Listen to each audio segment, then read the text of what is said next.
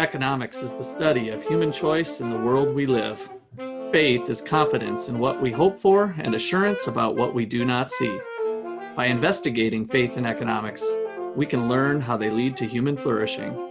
This is the Faith in Economics Podcast, a presentation of the Gortney Institute at Ottawa University. Welcome to our show today. I'm Luke Graham, co producer and graduate assistant for the Gortney Institute. With us, we have Dr. Russ McCullough, the founder of the Gortney Institute and Wayne Angell Chair of Economics. We have Dr. Justin Clark, the Menard Family Professor of Philosophy and Ethics. And we have Dr. Peter Jacobson, the Gortney Professor of Economic Education and Research. Finally, Nate Johnson, my fellow producer and graduate assistant. All right, well, there's been quite a stir lately on the abortion ruling leak that came out. And I think there's been a lot of talk about the moral arguments for well, ever since it passed for that matter. So for about 40, 50 years now.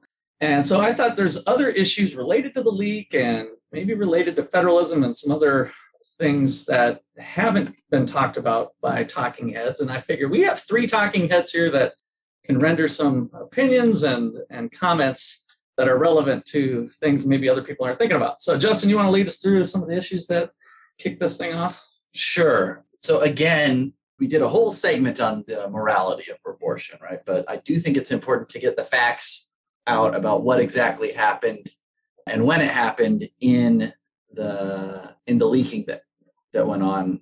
Um, for us, it's last Monday, right? Yeah, maybe we can link in the show notes that previous podcast that we did the morality arguments on. So yeah, so and this happened Monday evening.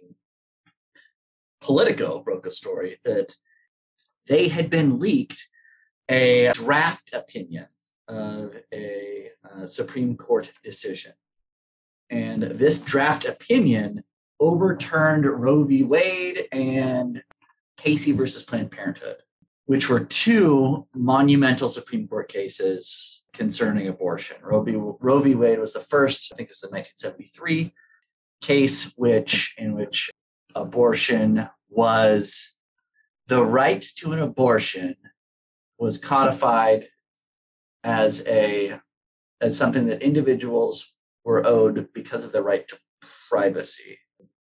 And then well that's interesting. I didn't I didn't remember that little tidbit. So it was actually more of the right to privacy is what drove the ruling, the right to privacy of the woman. Yeah, which this is, is why, which, which itself is in the penumbras of the Constitution, the shadows of the Constitution. And so there's two layers of separation. Someone else actually used this language the other day, I forget who.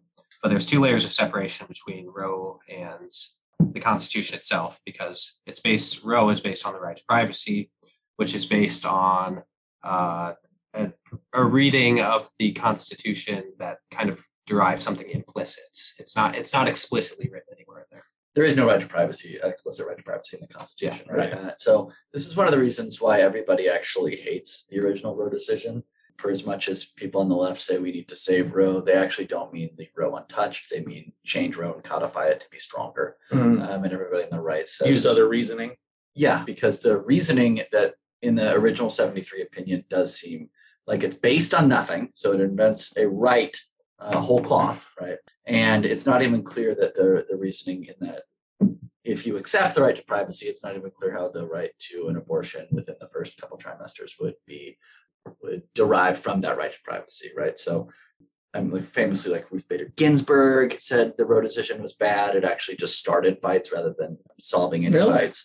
Laurence Tribe, who's like, you know, the head progressive law professor at Harvard, has said that the Roe decision is badly argued too. So mm-hmm. well, um, RBG's been celebrated so much. That's an interesting conflict too. But what's really interesting about this though is that the dis- the draft opinion was leaked on Monday. Yeah. And I don't think that's happened before. There yeah, uh, never. Yeah, I was impressed. So they say like, well, actually, the 70, the original Roe decision was leaked, right? But it, I don't think that you, know, you didn't get the whole draft opinion leaked. So one of the things that's interesting is that the entire draft opinion was leaked. And this is all the justices, like their draft opinion, or uh, I haven't heard that. Just Alito, right?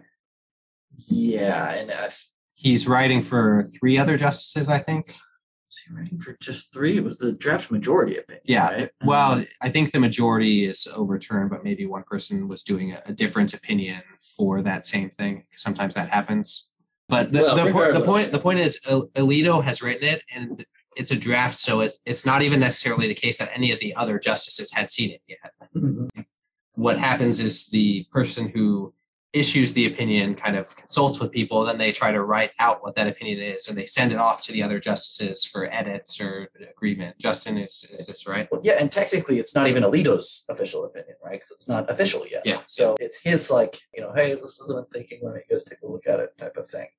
Now you might think, well, okay, well, what's the big deal about that, right? Well, first of all, it's a huge deal because it's like the most contentious issue in um, Yeah, in politics. yeah. At the Um, highest court level. I mean, this this just smells of like corruption, like we're in a different third world country or something. So Yeah, well, the corruption part is interesting because it's like, what what do you gain from this, right? And now one of the things that you get out of this is like, no matter what happens, it seems like the decision is totally tainted. We know, based on the popular reaction to this, that the decision is seen as prima facie invalid by, you know, like Elizabeth Warren got very, very angry yesterday on television, which would be like a week or two ago, uh, saying like, this has been what they were planning the whole time. And I heard another congressperson saying that like Supreme Court does not have the right to repeal Roe. You know, narrator. I heard voice. somebody say that they do. Uh, this morning actually that the this ruling really wasn't unexpected, but the leak was unexpected. Like uh, the, a lot of people had this in the pipeline from day one when you know the justices got nominated. That that was there was a chance of this happening. I mean, So, personally, I thought it was unexpected. I I actually never in my lifetime expected to see Roe overturned. I thought maybe a reinterpretation based on a tenth versus Fourteenth Amendment sort of equal protection argument, sort of like Obergefell was decided, uh, not on privacy grounds or not not explicitly on privacy grounds by itself, but on like an equal protection ground. So I thought you. maybe I that would happen, but for me. uh, I I never expected to see justices come out and say we are looking to overturn Roe versus Casey. Yeah, I never expected that I either. And Have you heard any talk was- about the size of people that would have had even access to this draft? Like, I assume the justices all have little It's helpers, clerks. uh, clerks that, but not too many of them. It's a pretty tight knit group, I would guess, that had access to this. Yeah, so they're supposedly they're launching a, an investigation on Yeah. who did it. I suppose there's a chance of an outside hacker or something. That, Yeah, or Yeah. uh, I was curious too the other day about like who who mans the the fax machines at uh, the SCOTUS building. Is it all clerks? I don't know. I wouldn't be surprised if there was some like low level government bureaucrat who you know got a fax or something and or got an envelope and looked inside and oh here's an opinion. So it could it could absolutely be one of the clerks. That's definitely like the most likely candidate. I think certainly not one of the other justices. I think for all of you know the Supreme Court's downsides, I think that it's incredibly consistent in trying to preserve its own integrity. And so I don't think Yeah. any of the left leftist judges on the court would ever have leaked an opinion from an opposing judge because that undermines their integrity too. Yeah. Or the the integrity of their institution. oh, sorry. Yeah. Well, when you talk about the integrity of the court, one of the reasons justices are appointed for life is that they want to they want justices to be completely ensconced from any kind of outside Yeah. uh, influence, right? And that's also the reason freely. why we don't get draft opinions because the entire point is that the court is supposed to make their ruling and then tell the people what the ruling is, right? So they're supposed to make the ruling independent of any kind of outside influence. And if you look like there was a tweet from some genius writing at Vox who said like big props to whichever clerk read this Supreme Court opinion and thought, let's burn it to the ground, and then uh, leaked this. And that that tweet got over like four thousand retweets, and that's the idea that what we are going to do is, uh, since we think the court is going to do this, we are going to threaten the court and hope that they that the court then takes a different tack. Yeah. Now, if the court takes a different tack, then bye bye credibility for the Supreme Yeah. Court Yeah. from on the right, right? The court is one of the last few institutions that has even at least some kind of respect. Yeah, bipartisan credibility. Yeah. Yeah. More, and- and if you doubt that, consider the comparison of the executive branch and Congress and the Senate. I mean, we're talking about abysmally low approval ratings compared to most people generally approve of the Supreme Court. That doesn't mean everybody loves them or every decision. Probably when certain decisions come out, people like them more or less, but definitely the most respected of our official branches of government. Yeah. So if the decision gets changed, in which case they don't overturn Roe and Casey, I think the, the court loses credibility from the right almost entirely. I don't think anybody would think that. You know, yeah, I would see a huge amount of loss of credibility there. If they go through with the decision, especially if that decision is made soon, which seems like it would be, uh, it's another argument that you could see for packing the court. And you could see people. Yeah, I've heard that. You could see Uh, go ahead and uh, explain packing the court. Packing the court means just appointing more Supreme Court justices. So there are nine Supreme Court justices, but there is nothing in the Constitution that says that there can only be 9 right? So one, if you are worried that, well, you know, when Trump was in, he appointed two or he appointed three Supreme Court judges, and so that changed the balance of the Yeah, court. I, right. I want to make sure the court is balanced. Um, instead of waiting for a Supreme Court justice to die or poisoning one of them or something, however, you know, and that was Peter's plan. Uh, is that what you could do is uh, just appoint another one, Right. right? Change the balance. So whenever there's a, a one party controls uh, Congress, they could pass a law that says let's add three more justices, and then basically it would be all their party's flavored justices. But then the next time the next party comes in, they could add four more, and uh, you know before you know we got a hundred person Supreme Court. Yeah. Well, part, this- part of this is probably a symptom of the fact that the Supreme Court actually was never intended to have the power that it has today. The Supreme Court declared that the Supreme Court is the ultimate authority on whether things are constitutional or not. Uh, this was a, it's not written in the Constitution that the Supreme Court is the ultimate arbitrator. So probably, and you, so you might be wondering why isn't the number capped? Why is it just a totally arbitrary thing?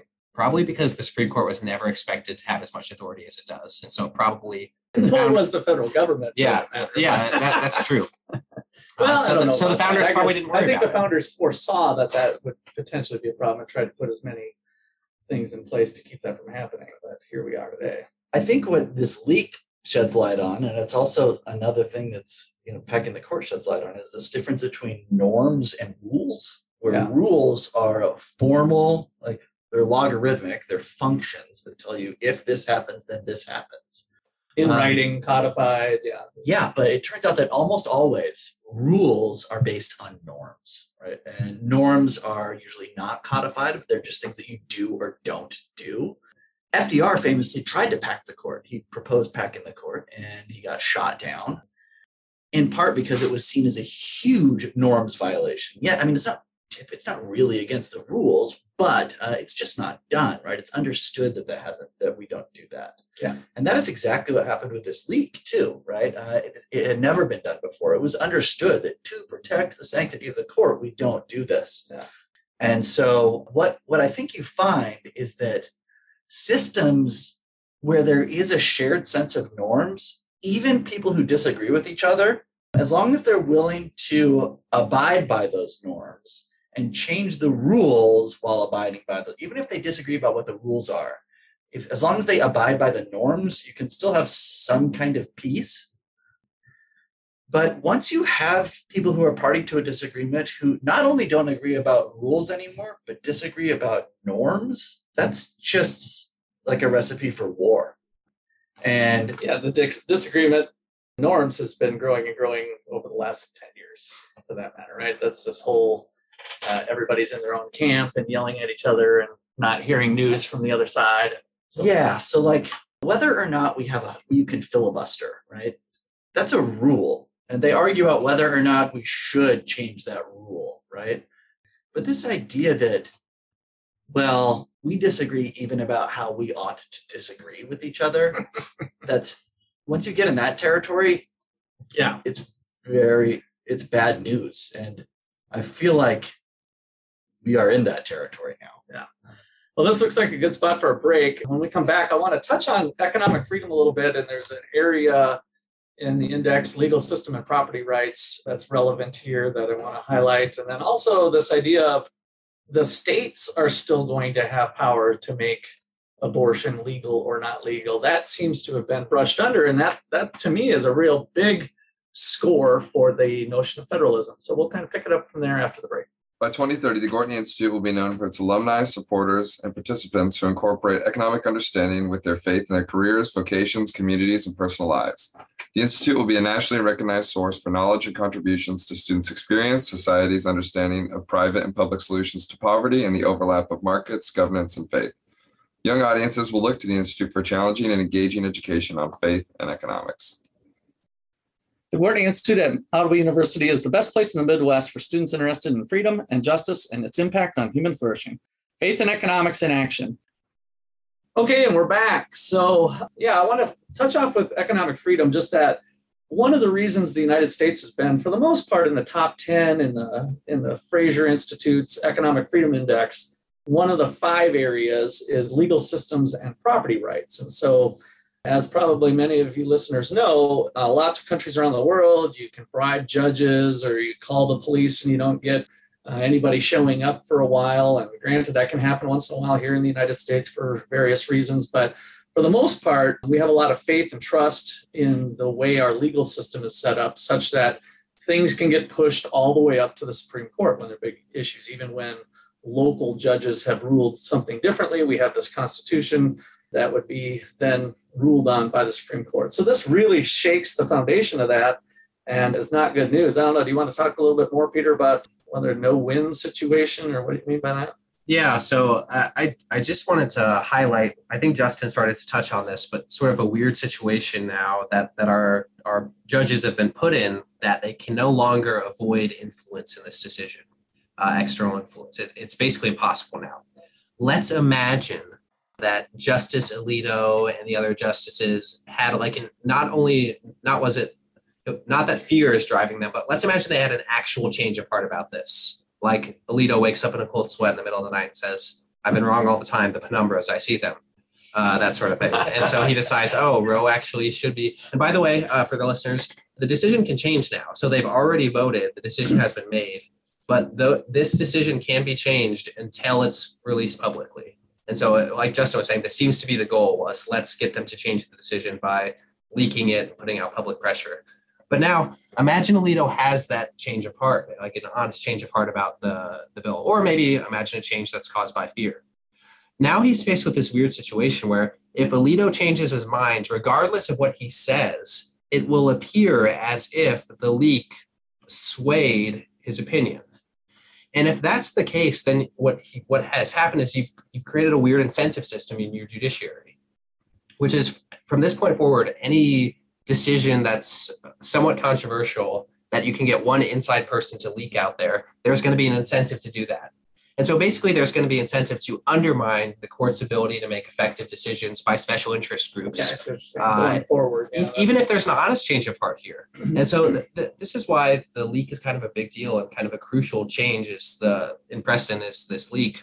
Uh, because what it does is it gets rid of the judge's ability to like make any change that's not seen as just responding to the public outcry or something like that. It seems like they could be pushed around. And so you're either changing your, your individual opinion or you're changing sort of the institution's character itself. There's sort of two levels uh, where you can't win here. Yeah, and I think I think it wouldn't be irreparable. I think if they let's say come out with, well, since this thing leaked, we have new procedures in place, blah blah blah blah blah, and then we go through ten years worth of time where there's never been a leak again, maybe on some big issues or something. I think faith in the system could be restored, but 10 years is a long time. I think what you just said is still true. That that's a long, long time of having some sort of persisting doubt. I don't know. It's it seems like a crossing the Rubicon moment to me. That actually there's no way no for you to go back. back. And the, the reason I say that is we we discussed the filibuster a little bit before the break. The way the filibuster works is it is a rule, quote unquote, but the reason the rule exists is a norm. Here's how the filibuster could change. You only need 50% uh, plus the vice president, or so we'll say 51% of senators to say, let's change the filibuster for it to change. The filibuster itself prevents any more, any less than 60 senators uh, from pushing a decision through. And so this is the weird thing is that you could just with the majority get rid of the filibuster and then push anything through. The only thing preventing, the only thing that the filibuster is preventing or the only way that the filibuster could be preventing anything is if the majority is willing to keep the filibuster in place. It's this rule that's preventing majority rule, but that rule is held up by majority rule. It's a norm. Uh, so there is a written rule about it, but it's it's upheld by a norm. And so you could get rid of the filibuster, you know, vote on the thing with a simple majority, put the filibuster back in place. But everybody recognizes once that's gone, it's 5149 every single time. T- to me, this is the same thing as once you have opened up the box, if, if this decision changes now, once you've opened that up that box, you forever have the incentive to to mess with the system. to Yeah, change the and I want to add that a lot of people might look at that and say, well, this is good. Then government can finally get some stuff done. And that's true, but that's bad. And here's why that people, again, don't really think about these long term unintended consequences. But are you talking about the filibuster?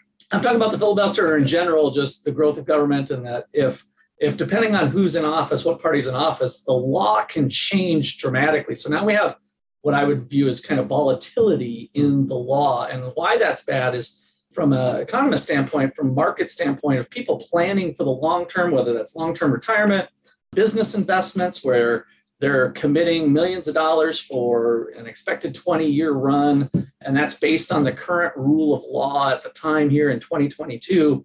And so, if we now start to add uncertainty that every four years the political tide might shift and tax rates might go uh, real high, but then when somebody else gets in office, they get real low, and, and different types of regulations and rules and environment, whether it's environment or other things, when you have that volatility, there's going to be a natural, you have to uh, embrace that risk as part of your planning for a business person and therefore there's going to be less investment going on. And you're going to this is just going to further accelerate the growth of government.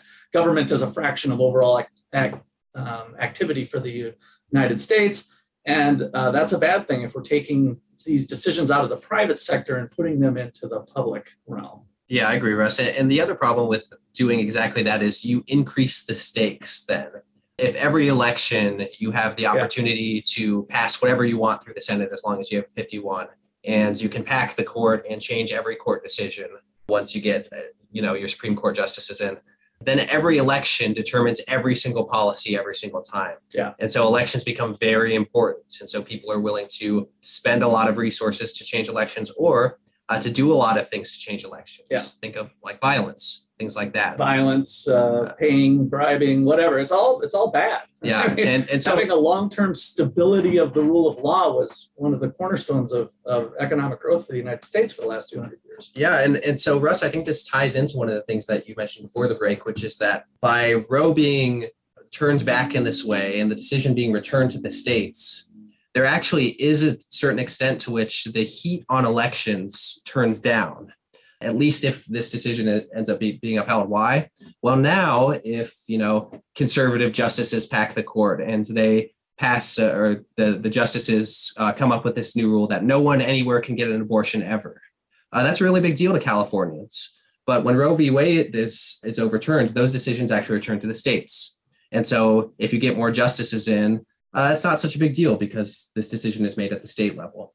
And so, this is the the classic idea of federalism. It's one of the benefits of federalism that individual elections are less important or less, uh, you know, worth fighting for. Yeah, at the federal level and, and maybe more important at the state level. So I, I think we, the positive spin for me is that, yeah, this, this really highlights the notion that the founders originally had was to leave power with the states. And so now, you know, and I hope uh, uh, people who are pro choice, you know, recognize that it might just be as easy as a 200 mile drive to cross a state line to go get an abortion now. So it's not like the rights have been completely taken away and it's illegal in the United States everywhere. At least that's my understanding, unless you guys have heard some other things. I think this is a this is a, a big, oh, I get it. This this might be kind of cool that we have states with more power and people might start to understand the the notion of federalism as a real benefit that Kansas can be Kansas, California can be California, Minnesota can be Minnesota, Florida can be Florida, and we all just go on our merry way and we choose with our feet of what grouping of laws and, and other public benefits we like, and we move to that state. Yeah, the the big steelman counter argument to that to, to point out quickly is, you know, imagine uh, the Supreme Court declares that murder should not be a federal crime, and in fact, it's up to the states whether or not they want to criminalize murder. You might actually think that, that this is okay because it'll work itself out. Uh, but I could imagine, you know, at least in my wild imagination, this being bad for someone somewhere at some point, some sort of extreme thing like this. And so someone might say, okay, but what's the limit of this decentralization? I think that's a, a topic for another podcast, but I just wanted to highlight maybe one objection, Justin. You know, they've had a fight about a giant moral issue being decided at the federal level in the past slavery, right? So, uh, this idea that there is a moral issue, which the which a lot of people in the country feel very very strongly about and that they'll be happy just letting individual states decide things the way that they want to decide them i don't see that Happening. Yeah, happy was Um, probably too strong. so uh, i think that for the The rosy scenario state state. which you outlined to actually come to pass a bunch of things have to happen which i don't which i not only think are improbable i think they're like impossible I think that people would have to not view the abortion issue as some kind of really, really weighty moral issue, which they do. And then I would also think that people would have to actually understand the difference between like federal legislation and state legislation, which they don't.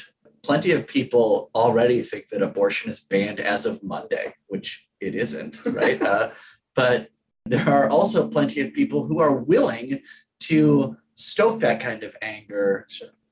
So it just seems to me like now we have two sides that have been for 25 years, not 25 years, You go back 50 to Roe v. Wade, it's been 50. yeah. 50 years have been squaring off at each other, you know, spitting on the ground, um, Yeah. wiping their nose. And now it just seems like they're ready to fight. And that's what seems like th- this is part of the reason I didn't expect the decision is because this issue and having it be having Roe be so vague and um, has enabled both sides to actually raise a lot of money for fundraising because they were always able to say, look at what the other side's doing. So I actually didn't expect them to make a move on this, partly for that reason. But it just really seems like people want to fight about this. And I don't think that they're going to be happy with this. Well, we can all just get along in our respective states argument. Well, that's always possible. I tend to be the glass is half full, thinking that this will be a benefit. I still think that there's some possibility of some healthiness as it relates to federalism, not necessarily abortion.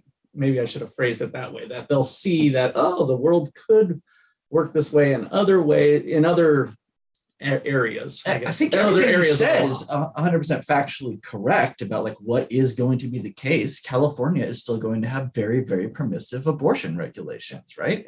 So that's true. And I think it's And I'm sure some states are going to have kind of a look the other way on if, if it went the illegal route for some reason everywhere, then some states would be, you know, kind of like they do with drugs, uh, look the other way. Yeah, and it'll depend on who the prosecutors are in those states Yeah. too, right? But I also think that like what it's not that I'm saying like discount everything you said. I actually think no, no, no. Part of my argument was people just don't know that, and I, I'm not Yeah. certain that they will will will know it. But I just Uh, think when it when pointing pe- that out is very important. right now, I think people are thinking like what you just said that oh Monday, I you know women's rights are out the door and you can't have an abortion, but then it's going to come out that oh well this state is looking to ban it, but this state it's totally fine, and they'll start to kind of have this understanding of of state by state changes, which I think that aspect all by itself could be a positive little glimmer. So hopefully it won't come to violence and other things everywhere. So, but there's a few, seems like there's a few things brewing, that's for sure. And this- is a new log on the fire that uh, hopefully won't amount to death and destruction in other ways. So, Well, there were protesters out immediately within like 20 minutes of this being announced. There were protesters out in DC. Uh, Mhm. And we know midterms are coming up. right, I know that's what I mean, Um, clash so- of midterms and so. All right, well, on that uplifting note, looks like a good spot to wrap. I wish we had better news, but uh, there there might be some positives, and and certainly it's a it's a shakeup, and we'll see how that plays out. Maybe we'll get into some of these other issues, like Peter said in a future podcast. So this has been a production of the Gortney Institute here at Ottawa University. I'd like to thank you all for listening. Five star rating helps other people find us, and please pass our information along. We also would uh, ask for your support. Uh, we have a donate button on the Gortney Institute webpage. And so if you'd like to continue to hear podcasts like this and some of the other student activities we do, we'd appreciate your support. Other than that, be fruitful and multiply. Thanks.